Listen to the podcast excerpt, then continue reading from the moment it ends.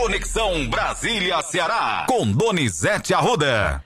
Ótima sexta-feira para você, Donizete Arruda. Espera-se que o Tribunal Superior Eleitoral conclua hoje o julgamento do ex-presidente Jair Bolsonaro. Já são três votos contra o presidente, um a favor. Bom trabalho para você. Será que termina hoje? Não sei se termina hoje, porque é o seguinte: o Tribunal Superior Eleitoral, TSE, volta a julgar Bolsonaro a partir do meio dia. Ele vai ser condenado. É o que se diz, fala, comenta, analisa em Brasília. Quarto voto é da ministra Carmen Lúcia, então ficaria 4 a 1.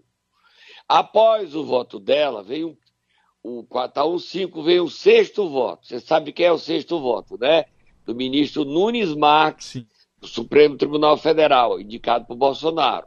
Ainda há uma expectativa remota, mas há, de que ele peça vistas ou que ele vote a favor de Bolsonaro. Aí ficaria 4 a 2. Aí tem o julgamento do ministro Alexandre de Moraes, que é o presidente do TSE. Se Nunes Marques não pedir visto, o julgamento termina hoje. E a princípio 5 a 2. Mas com esse resultado, independente do resultado, Bolsonaro vai recorrer ao Supremo Tribunal Federal adiar sua inelegibilidade. Mas ele está inelegível. Ele está inelegível. Quem não está inelegível já tem quatro votos favoráveis e escapou da punição do TSE foi o vice de Bolsonaro, general Braga. Esse é candidato a prefeito do Rio de Janeiro. E falou ontem que os brasileiros ainda não se acostumaram com os militares. O Bolsonaro falou e acompanha em Brasília o final do julgamento dele. Ele não tem muita esperança de pedir de vista de Nunes Marques, não. Mas vamos ouvir o voto que surpreendeu. Teve gente que se surpreendeu, eu não. É do ministro cearense Raul Araújo, favorável a Bolsonaro. E ele empatou o julgamento, ficou um a um. Relator a favor da, da inelegibilidade, Benedito Gonçalves e Raul Araújo empatou. Depois é, ficou 3 a 1 Vamos ouvir o voto do cearense Raul Araújo. Matheus. Fato é que a intensidade do comportamento concretamente imputado à reunião de 18 de julho de 22 e o conteúdo do discurso não foi tamanha a ponto de justificar a medida extrema da inelegibilidade especulações e ilações outras, repitas, não são suficientes para construir o liame causal e a qualificação jurídica do ato abusivo, razão pela qual o comportamento contestado, apreciado em si mesmo, como acima feito, leva à inescapável conclusão pela ausência de gravidade suficiente. Por todo exposto, rogando vênias por esse demorado voto eh, e também eh, vênias especialmente dos entendimentos contrários e em particular do, do eminente relator ministro Benedito Gonçalves, julgo improcedente o pedido. Tá aí, Donizete, o voto do cearense Raul Araújo. Temos outro o voto, O tá? Araújo não tem medo de cara feia não, Sim. viu, Matheus? Ele votou, mesmo a princípio, os ministros supremos querendo que ele votasse pela inegibilidade, mas ele foi independente e deu a sua posição. Você discorda ou você concorda, mas ele teve coragem de ter atitude e de ter independência. Agora vamos ouvir o ex-presidente Jair Bolsonaro. Está arrependido, Matheus. Deixa, tá arrependido. deixa eu colocar antes um outro voto, Donizete, porque aí a gente coloca aqui um contraponto, o ministro Floriano Exato. Marques, tá? Ele votou, Como é o nome do ministro? Floriano Marques. Ele, okay. votou, ele votou pela inelegibilidade do ex-presidente. Vamos ouvir. Exposto, concluo ter o primeiro investigado agido com responsabilidade direta e pessoal, assumindo os riscos da conduta, por ocasião do evento, reunião com embaixadores em 18 de 7 de 22. Em claro abuso do poder político, desvio de finalidade em suas, no exercício de suas competências e ainda uso indevido dos meios de comunicação social oficiais em benefício da própria candidatura à reeleição para o cargo de presidente da República.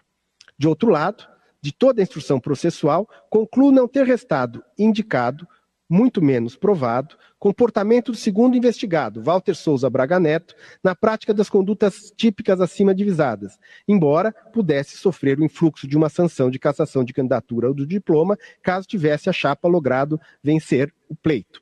Assim, em relação ao segundo investigado, cabe aplicar qualquer penalidade. Sendo assim, no mérito, julgo presente a presente age nos seguintes termos: julgo procedente para aplicar a sanção prevista no artigo 22, inciso 14 da Lei Complementar 6490 e condenar o primeiro investigado, Jair Messias Bolsonaro, pela prática de abuso de poder político e de uso indevido de meios de comunicação nas eleições de 2022 e, por conseguinte, para declarar sua inelegibilidade por oito anos seguintes ao pleito de 2022.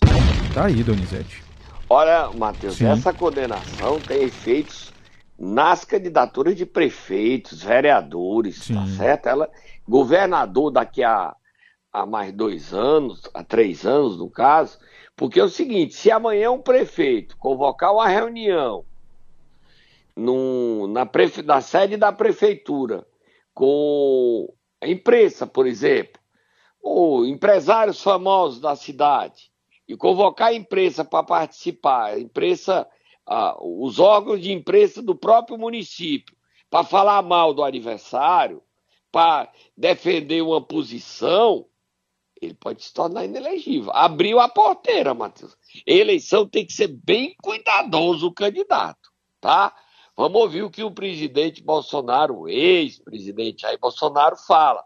Ele que já deu sinais ao PL de que não vai se envolver muito nas eleições do ano que vem com essa inelegibilidade. Ele disse que não está muito afim de viajar. Se ele não fosse inelegível, ele ia participar de campanhas intensas. Campanhas intensas, mas inelegível, ele prefere ficar em casa. Vamos ouvi-lo. Acredito na, na, isenção e num julgamento justo, sem revanchismo por parte do TSE. Eu não sou um ex-presidente normal, sou um ex-presidente que o povo está tá com saudades, temos potencial para ganhar as eleições de 2026. Não houve uma figura central naqueles acampamentos, e nem no 8 de, de janeiro. É, tudo era espontâneo da parte deles. Quando, por exemplo, fecharam a estrada, eu fiz o pronunciamento, as mídias sociais, rapidamente o movimento se esvaiu. Agora, o que, que havia de errado no acampamento? Estava lá de forma ordeira, permitida pelas Forças Armadas, com uma bandeira no Brasil nas costas, com uma Bíblia, muito evangélico com a Bíblia debaixo do braço, orando. Qual o problema disso? Tá aí, Donizete. É, a Justiça Eleitoral não entendeu isso não, tá, Bolsonaro? E ontem o Supremo Tribunal Federal fez maioria para aceitar a denúncia contra o deputado Otoni Souza do Rio de Janeiro. É Otoni Souza, né? Otoni, né? Isso, isso, isso, Donizete. Vamos ouvir o presidente Lula? Vamos Ele lá. falou, né, Matheus? Ontem o presidente Lula falou, foi até a abertura do Foro de São Paulo, também deu entrevista à Rádio Gaúcha, algumas declarações extremamente polêmicas, viu, Donizete? Principalmente... É o Toninho de Paula, tá, Matheus? Tá. Falei Souza, é Foi Souza, Paula. desculpa, então, é Paula. Vamos lá, vamos... vamos... Rio de Janeiro.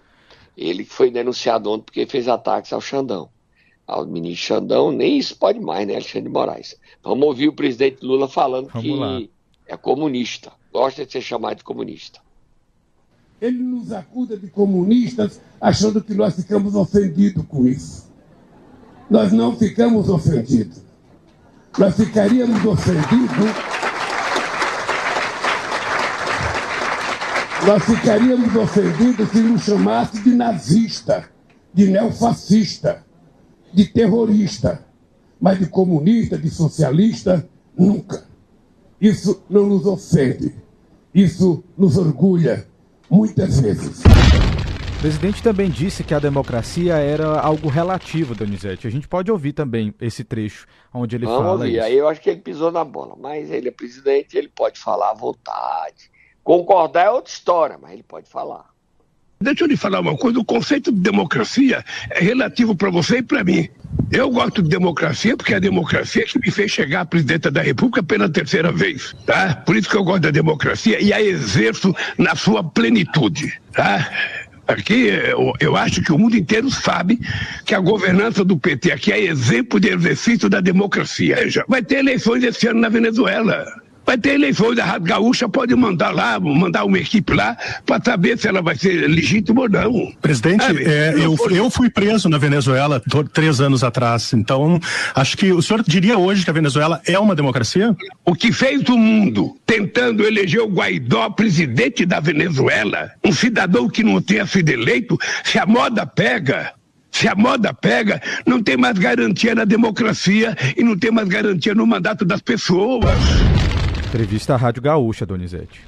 É, mas eu acho que aí defender a Venezuela, defender o Maduro, o presidente, se desgasta. Mas ele, ele tá na cadeira pela terceira vez, Matheus. Nós nem entra no Planalto, eu nem sei onde é o gabinete do homem, como é que a gente vai dizer que ele tá errado? A gente fala de xerido, né, Matheus? Sempre. É o nosso trabalho, né, Donizete? É, mas a gente Formar. às vezes eles vão dizer, você tá errado. Então, e a legislação tá tão draconiana, Matheus, para nós jornalistas, nós estamos tão frágeis nacionalmente, mundialmente, né? A Suprema Corte Americana ontem acabou com as cotas nas universidades. Polêmico. A, a França faz três dias que tem 600 manifestantes presos após um policial agredir um, um, imigrante. Tá complicado o mundo. Vamos terminar, solta Moab Fogo no Muturo. Moab Fogo no Muturo. Fala olha a bomba, Matheus. Olha a bomba, olha a bomba, Matheus. Qual é a bomba, Matheus? Vamos Vem de Brasília, Matheus. Sacode a política cearense, Matheus, e brasileira. Qual é a bomba, Matheus? Leia a coluna de, Dan... de Denise Rottenburg aí, Matheus. Leia aí pra você dizer que não é nem coisa minha e sua. Vamos lá, Donizete. Em suas andanças por Portugal por esses dias, o presidente do PP, senador Ciro Nogueira, e o vice-presidente do União Brasil, Antônio Rueda, retomaram as conversas para a formação de uma federação entre os dois partidos. A ideia é unir esforços para as eleições municipais do próximo ano e, se for o caso, mais à frente buscar um candidato próprio ao Planalto, a federação vai diluir o poder do presidente do União Brasil, deputado Luciano Bivar, e fortalecer o presidente da Câmara, Arthur Lira, e do líder do União Brasil, deputado Elmar Nascimento. Lira e Elmar participaram dessas conversas em Lisboa. Um dos nomes da federação para o futuro é o do governador de Goiás, Ronaldo Caiado.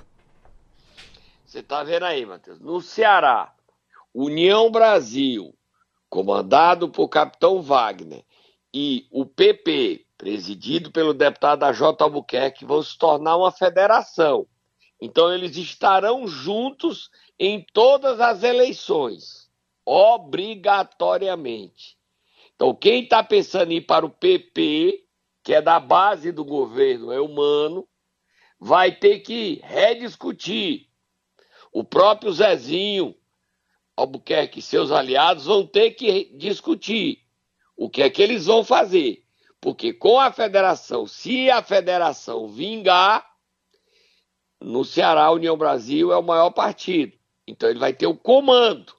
Então, União Brasil, PP, a federação no Ceará será de oposição. O próprio Zezinho pode até ficar junto com a Jota sem partido. Ou aceitar se compor com o capitão Wagner. É uma notícia bombástica para esta sexta-feira, que é destaque na coluna de Denise Roteburgo, no jornal Correio Brasiliense de hoje, Matheus. Agora a gente vai tomar um cafezinho. Depois dessa notícia, foi quente, viu, Matheus? Foi quente, Donizete. E a gente dá aqui sempre tudo em primeira mão para todo o estado do Ceará. Momento Nero! Vamos lá, Donizete. Quem é que nós vamos acordar nessa sexta-feira, último dia do mês de junho? Vamos acordar a primeira dama Lia Freitas. Ela teve ontem Boa Viagem e teve ontem em Canidé. Em Canidé, em Boa Viagem, ela chorou. Tá certo? Ela chorou. E hoje ela já registrou vários eventos que ela participou entregando o cartão sem fome. Vai, Matheus. Vai, Tata. Acorda ali, frente à primeira dama.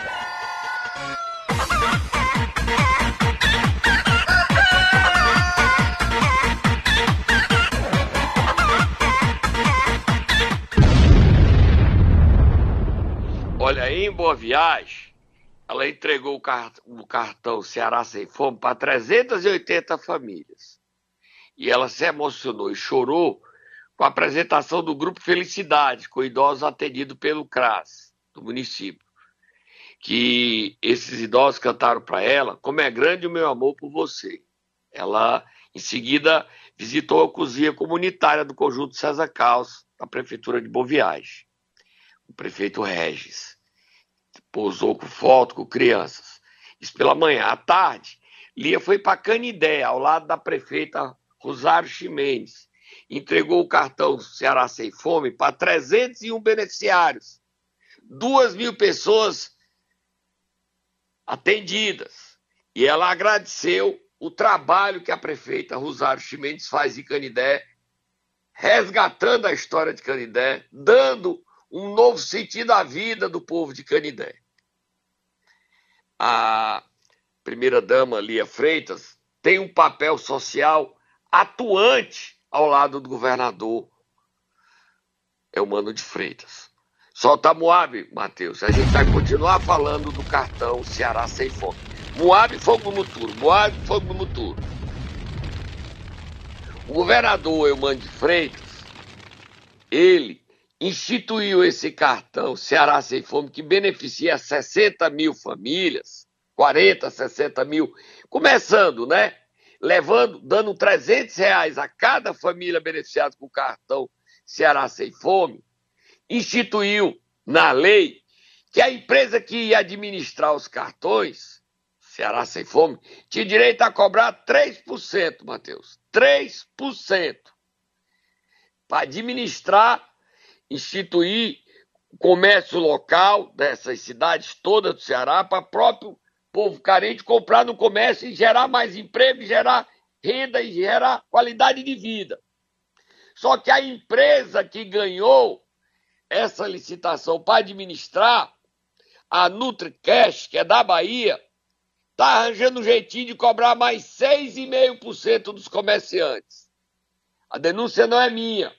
Foi feita pelo deputado Felipe Mota na tribuna da Assembleia e ele reafirmou, que ele estava trazendo uma denúncia que, na verdade, é da Associação Cearense dos Supermercados, a O governador Humano já soube, porque o líder dele, Romeu Guerre, o avisou, e ele está tomando providências e não vai aceitar isso. Agora a gente ouve o deputado Felipe Mota. Essa empresa da Bahia está tomando 10% do cartão de quem precisa tanto.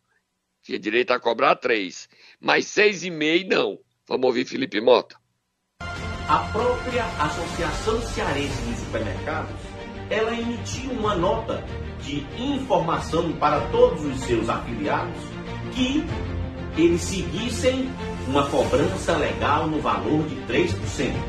Acima disso é crime. Não se pode cobrar além do que está legalizado no contrato do governo do estado com a empresa NutriCash. Tá aí, Donizete. O vídeo completo tá nas redes sociais do deputado, tá? Tá, a gente está colocando aqui o seguinte, o governador, a gente espera que o governador, através de seu líder Romeu de Guerra, vai se manifestar. O governador não concorda com essa história. É o seguinte, é uma manha da empresa, tá? A empresa é o seguinte, você compra, comércio recebe o cartão. Então você leva 30 dias para receber o dinheiro da Nutri, do governo do estado. Só que aí a NutriCash coloca o seguinte: artimanha, a manha. Seguinte, você quer receber o dinheiro? Eu comprei hoje meus 300 reais. Você quer receber esse, esse 300 reais hoje? Quero. Aí 3% o governo dá, aí eu cobro 6,5% para lhe pagar hoje. Ou seja, o comércio vai ter que repassar esse custo para o produto. Então, esses 10% aí vai afetar o cartão que deixa de ser 300 para ser 270. A NutriCash não tem nada a ver com a gente, nem do Ceará é. É da Bahia, uma empresa da Bahia. E a denúncia é da Associação Cearense dos Supermercados, feita na tribuna da Assembleia pelo deputado Felipe Mota. Próximo assunto, Matheus. Vamos lá para o município de Acarape, Donizete, falar da operação que aconteceu ontem. Musiquinha da polícia, né? Nós não podíamos ser diferente. A Polícia Federal! Matheus, é o seguinte, ontem no final do programa a gente deu aqui de primeira mão a operação Eicasa, não é isso? Exatamente. Aí o delegado Igor Conte fala o seguinte, é um problema que vem desde a gestão passada, da gestão do Frank, que ele passou a dar porte de arma para a Guarda Municipal, que lá tinha os homens de preto. E o prefeito, parece atual, continuou fazendo isso, ou deu três portes de arma. A Polícia Federal foi investigar o prefeito Edilberto Bezerra. Quando a polícia tinha um mandado de busca, eram 25, 150 homens envolvidos nessa operação. Quando foram ao prefeito no carro dele, ele tinha 10 cápsulas. Ele acabou sendo preso em flagrante e solto. E agora a gente vai ouvir essa história pelos personagens principais. O delegado Igor Conte e o prefeito Edilberto Bezerra, dizendo que não cometeu ilicitude, e sim apoiou essa investigação. Vamos ouvir, Matheus.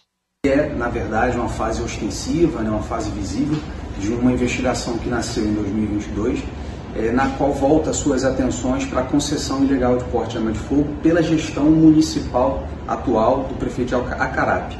A gente identificou pelos elementos colhidos nos autos até então que havia de fato a expedição é, ilegal, né, não preenchendo os requisitos normativos para profissionais do município de Acarape e hoje foram cumpridos 22 mandados de busca e apreensão, 16 na cidade de Acarape, 4 em Fortaleza, um na cidade de Pacatuba e outro na cidade de Maracanaú. Tá aí, Donizete, delegado da Polícia Federal Igor Conte. Agora vamos ouvir o prefeito. Dizer que em 2015 foi criada a Lei 504, aonde nela estava criando a Guarda Municipal do município de Acarape, e porventura se transformou nos Homens de Preto. Esses Homens de Preto, vocês acarapenses sabem o que, que aconteceu na época. Em 2019 houveram algumas apreensões dessas pessoas, e agora, em 2021, quando a gente assumiu esse, essa gestão, a gente percebendo que estava havendo muitas coisas erradas, a gente trabalhou em cima de tudo isso, pedimos ali uma investigação da Polícia Civil e agora essa investigação está com a Polícia Federal. A Polícia Federal esteve no município para apurar todos os fatos e o que tenho para dizer a todos é que estou aqui para colaborar com as investigações. No mais, dizer a todos que a nossa gestão é uma gestão que trabalha para o município, para todos que fazem a nossa sociedade e que estou à inteira disposição para ajudar no que for preciso em relação ao esclarecimento desses fatos. Então, muito obrigado a todos aqueles que estiveram com a gente hoje, ali nos, nos apoiando, mandando mensagem, e dizer a, a vocês que essa gestão é uma gestão compromissada, séria e principalmente que trabalha dentro da lei. E o povo terá a devida resposta que necessita aqui para esclarecimento de tudo. Tá aí, Donizete. Tá aí, Matheus. Complicada essa situação, Sim, né? Sem dúvidas. O prefeito não pode dar autorização para porte de arma, tá? Não é nenhuma denúncia de corrupção, não. É porte de arma para a guarda municipal, tá? Essa é a causa dessa operação Eicásia, que já vinha desde 2015. Aí foi piorou, repetiu. Mas a Polícia Federal fala que a atual gestão está sendo investigada. Você escutou bem direitinho aí o áudio que do delegado Igor Conte. Próximo assunto, Matheus. Vamos lá mudar de assunto, Donizete Arruda. Olha só quem já tá por aqui. Oi, Donizete Arruda. Marcelinho, você... O que temos pra hoje, Donizete Arruda? Qual é a você tá cadê, cadê Cirinho, Marcelinho? Você sabe onde é que tá Cirinho, sabe? Esses humanos estão no mundo da lua. Tá no mundo da lua, Donizete. Ei, o Cicizinho, o Cicizinho, como você chama o Ciro, tá no mundo da lua. Que coisa, olha. Ô, Marcianinho, solta a Moab e o fogo do Mutura aí. Pede ajuda aí pra tocar fogo, que o PDT tem mais briga. É a guerra dos irmãos FG, mais briga, novos capítulos da briga dos irmãos. Solta mais fogo aí, Moab, Moab, Moab. Olha, a executiva nacional do PDT Sim. convocou para esta segunda. Que, que é segunda, Matheus? Descubro agora para você, Donizete. Você tá Segunda-feira. mais perdido do que eu, não sabe nem que dia Segunda-feira é segunda. dia 3, Donizete. Ah, eu não sabia. Dia, Dia 3. 3. Isso. uma reunião da executiva nacional do PDT para desqualificar, para desconsiderar, para proibir a reunião extraordinária do PDT, do Diretório Estadual do PDT do Ceará, convocada pelo senador Cid Gomes e por seus aliados. O documento publicado, que nós publicamos no meu Twitter, no Instagram, no CN7, você se lembra do documento, né, Matheus? Sim. é apontado fraudes nesse documento. E uma das fraudes apontadas pela Executiva Nacional do PDT, porque a presidência nacional do PDT é o mesmo presidente estadual, então facilita ele conhecer com maior facilidade André Figueiredo, é que um dos que assinam um documento com 53 assinaturas é tesoureiro de outro partido, Matheus. Alexandre Mota. Você tem o documento, você tem a certidão aí, Matheus? Tenho, tenho essa certidão que diz o seguinte, ó, Justiça Eleitoral, certidão, aí diz, certifico que de acordo com os assentamentos da Justiça Eleitoral, o senhor Alexandre Alves Mota é primeiro secretário, tesoureiro geral do órgão partidário abaixo discriminado aí, partido, federação, Podemos, Donizete, está aqui. Como é que o tesoureiro do Podemos convocou a reunião do PDT do Ceará, Matheus? Eita briga grande! Eita confusão! Como é que o tesoureiro do Podemos convoca a reunião do PDT? Explica pra mim, Matheus. Eu não quero se meter nessa confusão aí, eu não vou me meter, eu tô perguntando. E a denúncia da Executiva Nacional do PDT que vai analisar. Tem mais denúncias, Matheus. Mais Moab, mais fogo no motor. Matheus. Sim. A prefeita de Brejo Santos, Gislaine Landim, ela é da executiva estadual do PDT, ok? Certo. Mas ela não é do diretório. Então ela não poderia ter assinado a convocação da reunião para sexta-feira, dia 7 como quis Cid Gomes. Outra ilegalidade apontada. E tem outras ilegalidades. Eles dizem que o prefeito Nezé se retirou do PDT ano passado, após ter atrito com o Cid Gomes. E ele assina o um documento para a reunião de sexta-feira, dia 7. E ele não poderia é, ter assinado porque ele saiu do PDT. Ainda tem outros constrangimentos, como o prefeito afastado por 180 mais 180 dias de Itaiçaba, Frank Gomes, que convoca aquele que é ligado àquela turma que a gente não gosta de falar o nome.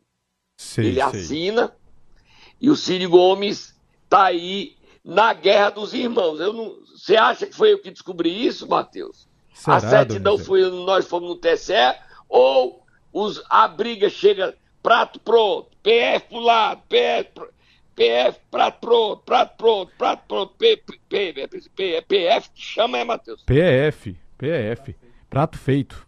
Ah, PF, pra, pra mim eu era prato pronto, mas é PF, prato feito. Exatamente. Nem, é o ignorante, faz ignorante. Eu- é, aí tá aí essa briga, o Cid Gomes disse que não abre mão, eu soube que ontem teve uma reunião do Lupe com o Camilo, e até o governador Elmano teria participado, eu não confirmei a presença do Elmano e nem e a informação do Camilo Lupe para distensionar e levar o PDT para a base do governo Elmano. Nós estamos acompanhando essa briga. Ô briga grande entre os irmãos Ciro Gomes e Ciro Gomes. Eu vivi para assistir essa confusão e essa briga. Me belisca? Vai, Matheus. se É verdade, é verdade mesmo, é, Matheus? É verdade, Donizete. Ó, pra terminar, já estourou aqui o nosso tempo, a gente tem até o presidente da Câmara de Fortaleza que falou Bote sobre ele essa aí e situação depois vamos PDT. falar só para botar o prefeito de Itaitiga, a cidade que mais cresceu do Ceará. Bote o Gardel. Vamos lá. Olha, eu sou um entusiasta. Eu acho que nós vamos no PDT encontrar um entendimento. Eu torço para isso. Eu advogo a tese de que nós podemos pacificar o partido. É, acho que 2024 é um, é um ano importante para o PDT, mas acho que a gente vai precisar, obviamente, discutir, nos entender, e eu eu estou advogando e trabalhando para isso. Acho que o entendimento é o melhor caminho. Né? A gente, para entregar o melhor para o cidadão de Fortaleza e do Ceará, é importante que a gente se entenda em casa. E eu estou trabalhando para isso, sou entusiasta dessa ideia e vou, e vou defender a, a- a paz interna até onde puder. É isso que eu vou fazer. Tá aí, Donizete. Entrevista coletiva que ele deu ontem. Tá, vamos terminar. Próximo assunto. Ele acredita em paz, eu não acredito, não. Mas briga de irmão também eu não vou dizer que não posso recompor. É, são irmãos. O Ciro disse que não quer. O Cid disse que não vai brigar, nem falar mal do irmão, nem antes nem depois. Então, vamos ver se a Lia, o Ivo e o Lúcio botam ordem na família Ferreira Gomes, já que os dois líderes, grandes líderes, estão intrigados. Partiram o dedinho dos dois, um com o outro. Mas nunca se sabe se eles não podem se recompor. A briga tá feia, tá feia, Matheus. Tá, Vamos terminar o censo, Matheus. Censo, Donizete, Itaitinga é o 18º município que mais cresceu no Brasil e o primeiro do Ceará. Quem falou foi o prefeito lá de Itaitinga. Vamos ouvir? Marquinho Tavares explicando que a geração de emprego, desenvolvimento que está promovendo o desenvolvimento de Itaitinga. Está aí o motivo do crescimento de Itaitinga.